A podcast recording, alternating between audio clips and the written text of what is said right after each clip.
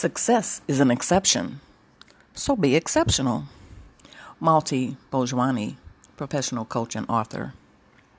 From what I can tell, there are few people who don't want to feel special. In fact, I'd venture to say that everyone wants to feel special, to stand out from the crowd and to be recognized for who they are. Of course, everyone is special, even if we don't always feel that way. But what if we were intentional about being special, about standing out from the crowd, doing things in an exceptional way?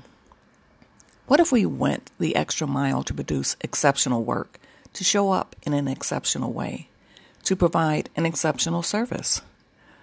What if when someone saw us, they saw success written in how we walked, how we dressed, and in the things we do?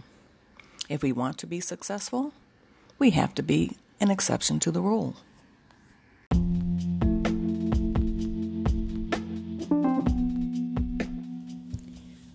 The question was asked of a wise African man, "How should we treat others?"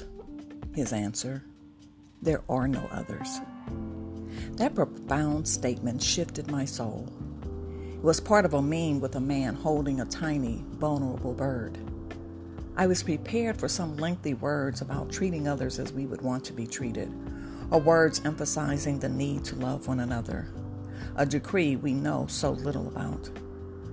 But when I read his response, "There are no others," it literally moved me. My heart leapt a little, and tears filled my eyes. Could I ever harm or neglect someone with my words or actions when I fully comprehend that we're one and the same? What a profound thought.